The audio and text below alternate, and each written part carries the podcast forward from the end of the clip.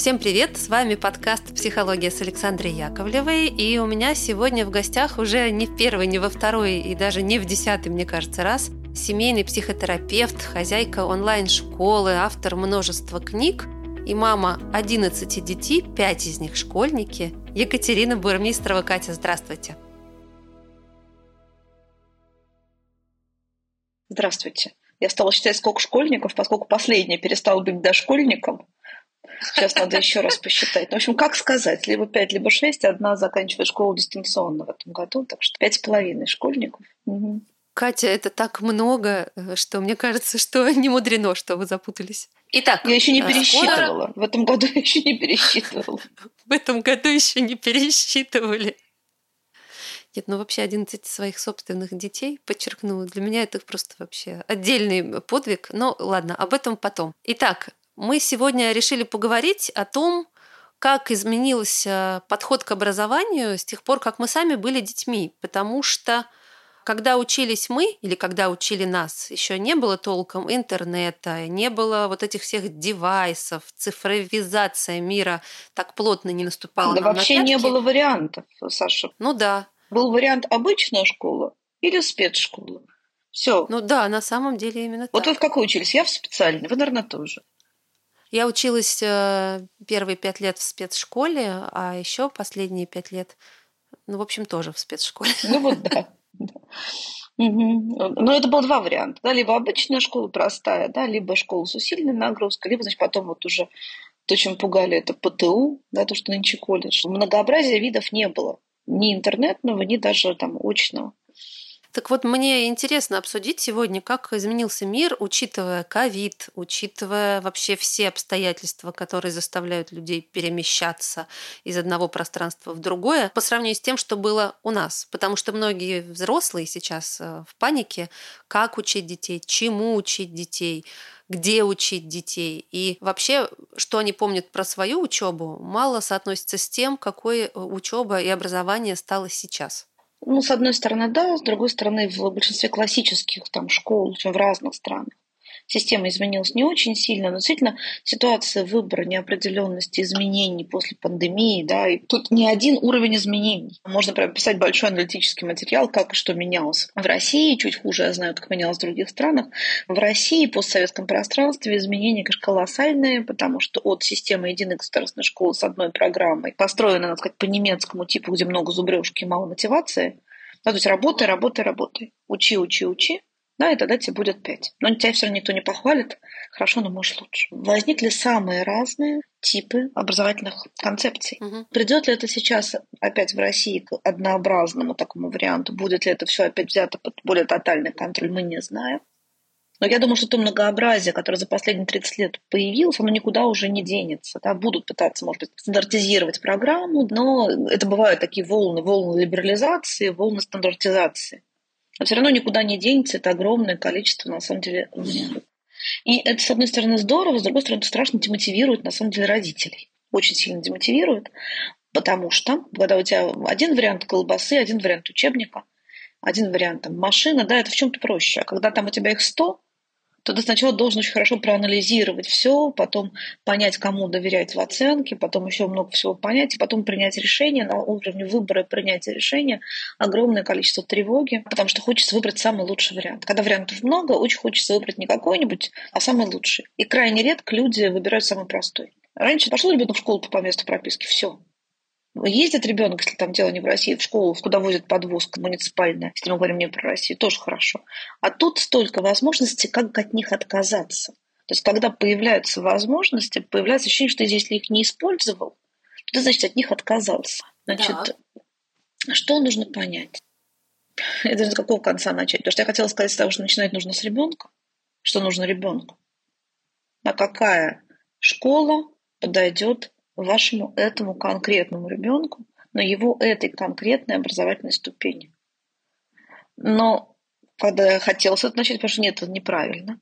Всегда нужно начинать с себя. Вот. Со взрослого. Да? Рыба тухнет с головы. Сложности начинаются с родителей. Голова в семье это отношение родителей. Мы, кажется, с вами сто раз это говорили на наших выпусках. Начинать нужно с себя. Потому что да, вы можете понять, что вот эта школа там с китайским, или вот эта какая-нибудь школа там, да, она хорошая, она подойдет моему ребенку. Но я буду тратить 4 часа на дорогу, чтобы возить ребенка каждый день туда. Два часа туда, два часа обратно. И он будет тратить два часа на дорогу. И вот эта штука, можно. да, я знаю людей, которые так живут могу там, поменяв обстоятельства, рассказать эти истории, да, но по сути иногда у людей вся жизнь построена, систематизируется вокруг школы и вот как бы этого графика работы. Мама работает водителем. В этом случае, если действительно два часа в один конец, либо действительно водитель возит. И вот тут не люди начали... Не у всех есть, совсем не у всех, да, и хорошо. И вроде начали с ребенка, да, но пришли к тому, что вся семья в диком напряжении, ребенок тоже. Поэтому при выборе образовательной концепции школы, садика, не знаю, колледжа, начинать нужно с себя и посмотреть, сколько у вас есть ресурсов, чтобы эту концепцию реализовывать. Потому что все равно, если речь о ребенке, да даже и высшее образование, на самом деле, с ним чуть проще, нужно понимать, сколько у вас сил и ресурсов разного рода, чтобы вот это все реализовать. Учитывая, что это не неделю и месяц, а школа это на год или на годы. На годы скорее. Ну, вы можете через год поменять. Я говорю, на год это минимум, да, все-таки меньше, чем год, это плохой вариант, слишком часто дергать. Задавайте вопросы. Угу. Вот думаю. И понять, вот скажем, вот у вас мечта, чтобы ребенок учился в школе какой-нибудь специальной, там, с биологией, с английскими станциями. Для вас это очень важная мечта. Вы там, может быть, сами не могли это сделать, или, может быть, вы видите в ребенке одаренность, или там очень хороший результат у этой школы. Окей, но какой ценой? Угу. Всегда вопрос цены. Да не финансовой цены. Угу. Эмоциональной? Эмоциональной, это цены для вас лично, для вашего здоровья, для ваших отношений, для всей семейной системы. Иногда, если здраво посмотреть, скажешь, да, цена высокая, но оно того стоит. Мы будем возить в балетное училище. Или мы пойдем вот в эту школу, мы переедем, мы снимем квартиру рядом с этой школой. Потому что игра стоит свечи. Иногда при такой оценке люди говорят, что-то мы так подумали. Это, конечно, классная школа или там классный колледж, но что-то вот ну, не хочется менять жизнь, не хочется переезжать. Пусть учится за городом пока. Что да, мы это понимаем, но мы ставим в шкале приоритетов другие вещи выше. Угу. Ну, сейчас, кроме обычных школ, есть еще масса курсов, онлайн-платформ, где есть огромное количество возможностей добрать, например, предметы или целиком перейти на такое обучение. Я прямо помню, как я помню, я не помню, я читала и знаю, что в старой там еще царской России у дворян было принято домашнее обучение. То есть обязательно была какая-то гувернантка, гувернер, вот учили французскому да. языку, или матушка. До определенного а, возраста. Сама была. И да, мальчиков до одного возраста, а девочек до другого. Да. Если девочек учили Или... дома целиком, может быть, до 16 лет, потом отдавали в институт благородных девиц, но если он уже открыт к тому времени, то мальчиков в 10-11 лет все-таки переставали учить дома и отправляли в заведение. Да, ваш вопрос про онлайн-возможности, правильно я понимаю? Да. Ну, смотрите, мы с вами сейчас говорим после двух лет пандемии, двух с лишним, и есть надежда, что все-таки эти времена остались позади. Теперь другие у нас вызовы, но локдаун не грозит. И за эти два года все, что можно, ушло в онлайн.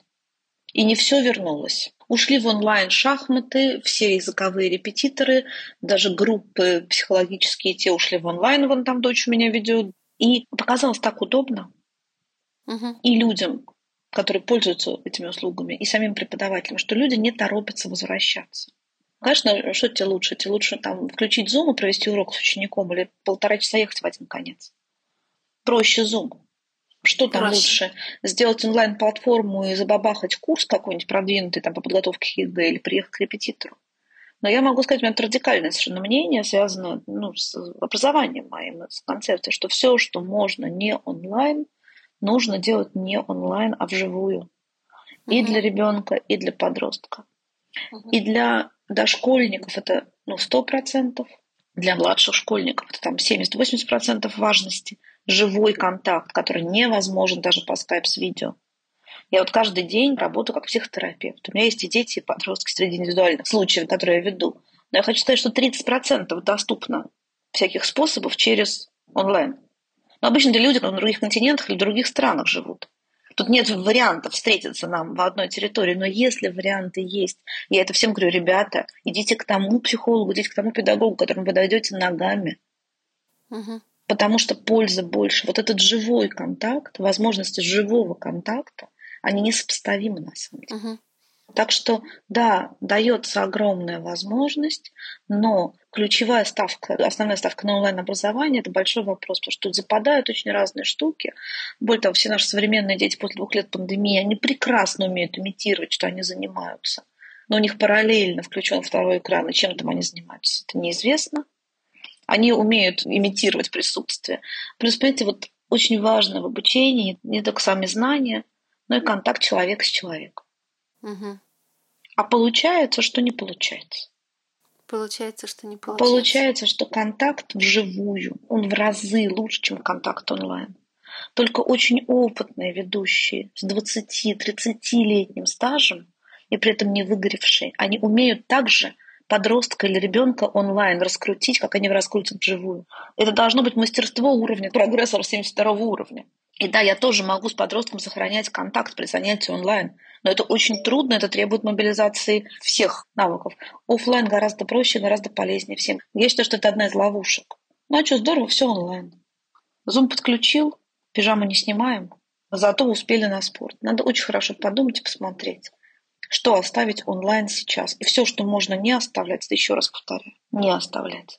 Угу. А что касается вообще подхода к образованию, потому что есть такой прямо термин «старая советская школа», и он как будто равно знак качества. Это вот такие знания, которые получались на Слушайте, всю жизнь. ну вот у меня дети учились в такой школе и формально продолжают учиться. И это действительно школа, которая в 1953 году открылась. Одна из лучших Мгм. московских гимназий. И она действительно того стоит. Но это единичный случай даже в городах-миллионниках. Плюс я смотрю, как в этой же прекрасной школе, у нас там дети учатся 20 лет уже, ну, 19, да, все там учились, кто без особенностей образовательно. Как уходят на пенсию лучшие учителя, кто-то скончался уже, а кто-то выгорел. Да, приходят молодые, и вот у этих сильных школ у них есть умение подтянуть себе молодые кадры и обучить и оставить там. Но все равно то, что было фирмой 30 лет назад, не факт, что осталось фирменной, хорошей очень школой сейчас. И это реально единицы. Очень часто это вывеска, это лейбл, это когда-то была хорошая школа, я там не буду называть номера этих школ, загуглите отзывы, да, а осталось только имя директора, который собрал команду, а дальше уже совершенно переродилась школа, и коллектив, и подход, и как-то покупаете только имя, да, платите только за имя, это не нужно. Поэтому нужны живые отзывы, плюс в каждой школе класс на класс не приходится, как мы с вами понимаем, да, что бывает, что в одной и той же школе прекрасный педагог, который прекрасно со всем справляется, и в соседнем параллельном классе на год старше, на год младше ужасный педагог. Бывает, что педагоги ничего, но вот конкретно в этом классе этой хорошей школы собрался такой коллектив, что ну, просто невозможно. Очень мало проверенных путей.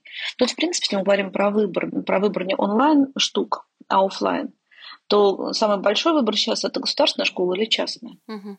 Вот этот выбор, как я вижу, он стоит. И очень часто люди не хотят идти в государственную, чтобы не сталкиваться с такой громоздкой системой, с обязательствами, с тем, что напоминает им советское детство, где бы они сейчас не жили. А у частных школ все не без проблем, да, у вас там будет такой как бы очень welcome, такой доброжелательный сервис, вкуснее еда в столовой, более уютные классы, но там другие проблемы, другие вызовы. Например, в частных школах огромные проблемы с дисциплиной и с э, освоением знаний в средних и старших классах. Потому что инструментов нет. Давайте я замолкаю, спрашивайте. А вот у меня вопрос больше в такую родительско-детскую плоскость. Говорят, вот чтобы ребенка учебой увлечь, с одной стороны должен быть классный там педагог или коллектив педагогов, а с другой стороны родитель должен как-то правильно интегрировать процесс учебы и ребенка не пережимать или наоборот не отпускать. Здесь у меня даже уже сейчас вопрос не про школы или не про там онлайн-платформы, не про систему обучения, а про взаимоотношения внутри семьи. Есть какой-нибудь оптимальный у вас все-таки очень много детей? И, Тут и даже не столько много детей, сколько, сколько там много опыта этого самого. Да, у вас огромный опыт. Мне интересно вот ваш подход вообще. Как э, правильно мотивировать? Мгм. Как правильно мотивировать? Мне кажется, очень важно помочь в начале, а дальше максимально отпустить, максимально. То есть если к четвертому, пятому классу ребенок не учится сам с вашей ограниченной помощью, ну или с помощью репетиторов, если у него там какие-то сложности, да, это значит, что будут очень большие проблемы, будут очень большие сложности. История в том, что очень часто родители, желая такого полного контроля, полного контакта с ребенком, полного контакта с педагогом, они не отпускают успеваемость, понимая, угу. что будет хуже результат. И пропускают момент, когда ребенок в состоянии взять вот эту вот историю, как взять уроки и школу, и все то, что связано с обучением под свой контроль. А дальше начинается пубертат, ребенок контролировать себя уже вообще не дает, ну совсем не дает, а сам учиться не может. И у него провал. То есть вот я вижу время начальной школы, как время такой передачи постепенно очень плавной ответственности за учебу и за уроки. Это значит, что вы ушли куда-то, никогда не видели, что там у ребенка в учебниках, что они проходят. Это значит, что ответственность его. И если ребенок не справляется с нагрузкой, то, скорее всего, школа выбрана неправильно. Понимаете? Потому что очень часто школы выбирают люди не исходя из способностей ребенка, а исходя из своих родительских амбиций, исходя из того, что им хотелось бы видеть. Первый, второй класс, если школа подходит, ребенок втягивается и может сам. Если нет, то, скорее всего, ошибка. То же самое пятый, шестой, когда меняют образовательную стратегию, да, переводят в другую школу. То же самое восьмой, девятый класс. Если ребенок не тянет, даже с помощью там, репетиторов, которые его позвали, а если ему ну, один нужно тянуть, сидеть, не нужно сидеть, его нужно тянуть, это значит, что ошибка с выбором, либо проблема мотивации. Но это огромная совершенно штука, да, потому что может быть дело в зависимости, в том, что ребенка вообще не интересует обычный мир реальный, то, что он живет в смартфоне и в игре. Это один тип трудностей. Почему школьник не учится? Может быть, какие-то проблемы не отслеженные, да, там какая-то дисграфия, дискалькулия, там еще что-нибудь, или сложность концентрации внимания, может быть, конфликт с учителем. Но, в общем-то, если человек не учится сам, хотя вы ему передали, попробовали, по крайней мере, передать ответственность, тут не надо тянуть, нужно разбираться, в чем дело. Потому что чем старше ребенок, тем больше усугубляются эти проблемы. Интересно. Вернее, не интересно, это понятно. Интересно мне, как на это смотрят вообще люди и почему есть такие перегибы. Почему я тоже понимаю, потому что каждый по себе меряет. И очень многих в детстве, там, например, нажимали на них, да, и они продолжают. Как вы вот рассказывали, я вспоминаю сундук с психологическим наследством. Был такой выпуск. Был у нас такой есть, выпуск, но я вижу, что да. у нас, наоборот, маятник, что если на людей очень сильно нажимали, работает чередование концепций. Они а, выбирают а очень да? либеральную школу. А потом, ой, а ребенок не умеет пользоваться транспортиром, а ему ЕГЭ сдавать. И вообще не знает, что такое там синус и косинус. Выбирают то, что очень свободную школу. А если было очень много свободы, вообще никто ничем не занимался, там, да, школа была ниже способности, выбирают очень большую загрузку. Поэтому, конечно, это вопрос мотивации родительской, а почему вы выбрали именно то, что вы выбрали для ребенка? Из чего вы исходили? Чтобы компенсировать что-то, что у вас не было в детстве – чтобы сказать, а мой ребенок учится вот в такой-то номер школы. И это такой, да, это как социальный лейбл. Или вы видите, что этому ребенку вот это подходит, или что вообще это классная концепция, здесь классная программа. Как быть, если, вот, например, мне не нравится тот подход к вообще системный к образованию, э, который выбрала условно не знаю, где кто живет, ну, например, выбрала та страна, в которой я живу. Есть у нас слушатели, которые не только в России. И вот, например, ну, будем ориентироваться на Россию, вот есть ЕГЭ, там есть стандарты, шаблоны, там все очень Ну, не только в России есть завершающий экзамен, во Франции есть bac.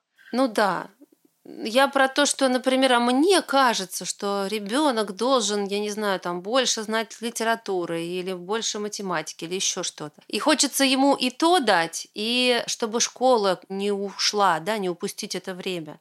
Как и где нужно добирать, и где есть риски заиграться? Есть риски заиграться, потому что, в принципе, если в школе высокие требования, много нагрузки, то ничего другого, кроме спорта, какого-то движения, которое надо бы добавить, ты не добавишь я ответила бы впервые, что если мне нравится школа, добирайте дополнительными занятиями, добирайте яркими репетиторами, кружками, студиями, там, где вам дают тот уровень, тот подход, который вы хотите. Но ребенок это не резиновый мешок. Что ребенок это не сосуд, который нужно наполнить, а факел, который нужно возжечь. Это мое любимое, любимое утверждение. Снова забыла чье. Кого-то из средневековых мыслителей. Мы очень часто подходим к ребенку как к сосуду, который нужно побольше всего напихать. А потом удивляемся, почему нет мотивации. И у нас скоро время закончится, да, но я вижу, что сейчас, знаете, какая проблема? В том, что ребенку столько всего предложили, в него столько всего впихнули, что к моменту последних классов школы когда должна включаться мотивация уже выбора вуза, подготовки, изучения. Ребенку ничего не надо. Потому что родители, пытаясь компенсировать недостатки той системы образования, в которой они есть, выбирают дополнительную нагрузку, и у ребенка нет свободного времени. Это вот это не вариант. Потому что да, смотрите, чтобы было время на чтение, чтобы было время на общение с вами, у подростков, чтобы было время на, на там, время на воздухе с друзьями. И я говорю, что золотое правило 40 минут ковыряния в носу в день. Если его нет, Учебы не будет. Но сейчас на пионерское, правда, не будет учебы. Класс, мне так нравится 40 минут ковыряния в носу. Мне кажется, это и для взрослого подойдет. Слушайте, я когда веду программу по тайм-менеджменту школьников, вот сейчас очень начнется, я, значит, буду снова это делать. Вот я говорю, 40 минут ковыряния в носу. Ой, как мне нравится. А потом начинается торговля с тарифах, где там я с обратной связью. Так, а вот когда он ест, это он ковыряет в носу? А вот время переодевания, а время, пока он едет занятия на занятия, я говорю, не, ребята, это не годится. Это когда вы человека уже накормили, и уже от него отстали, это время его или ее. Поэтому вот как бы считайте от обратного. 40 минут ковыряния в носу, свежий воздух, время на дорогу. Вот сколько останется, чем можно дополнить школу? Да, вообще не остается. Но в том дело, что системная проблема сейчас это перегрузка, и потом сбой мотивации из-за перегрузки. Вы знаете, я помню свое детство. У меня была школа, спецшкола. Вообще я подумала, что многие молодые люди, наверное, не в курсе, что такое спецшкола. Сейчас решат, что какой-нибудь там спецприем. Интернат какой-нибудь, да? Да. Спецшколы – это школы были в советское время с углубленным изучением чего-нибудь, например, иностранного языка или математики. Вот. То есть не общеобразовательная, а специальная. Это такая справочка. Так вот, у меня была моя спецшкола, а потом у меня была музыкальная школа, а потом у меня еще был хор. В общем, я занималась дополнительными занятиями 5 или 6 дней в неделю, кроме школы.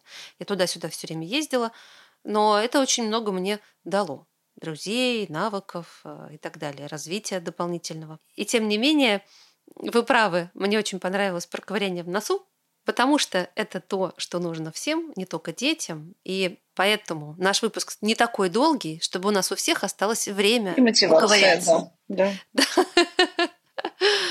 Спасибо вам, Катя, большое. Да, поэтому смотрите на себя, смотрите, где вы хотите компенсировать ребенку то, что вы не получили сами, да, и помните, что нужно оставлять чуть-чуть время поскучать, чтобы потом чего-то хотелось. Замечательно. Ну что, спасибо вам большое. Надеюсь, что многие получили удовольствие, новые навыки и перспективы того, как дальше жить или общаться со своими нынешними или будущими детьми. Да, Хорошо. Ну что, с нами была Екатерина Бурмистрова, семейный психотерапевт, хозяйка онлайн-школы, мама 11 детей и автор множества книг. Я Александра Яковлева, автор и ведущая подкаста. Берегите себя. Катя, спасибо вам большое. Саша, спасибо. Всем легкого начала учебного года. Да. И спокойствия. И вообще.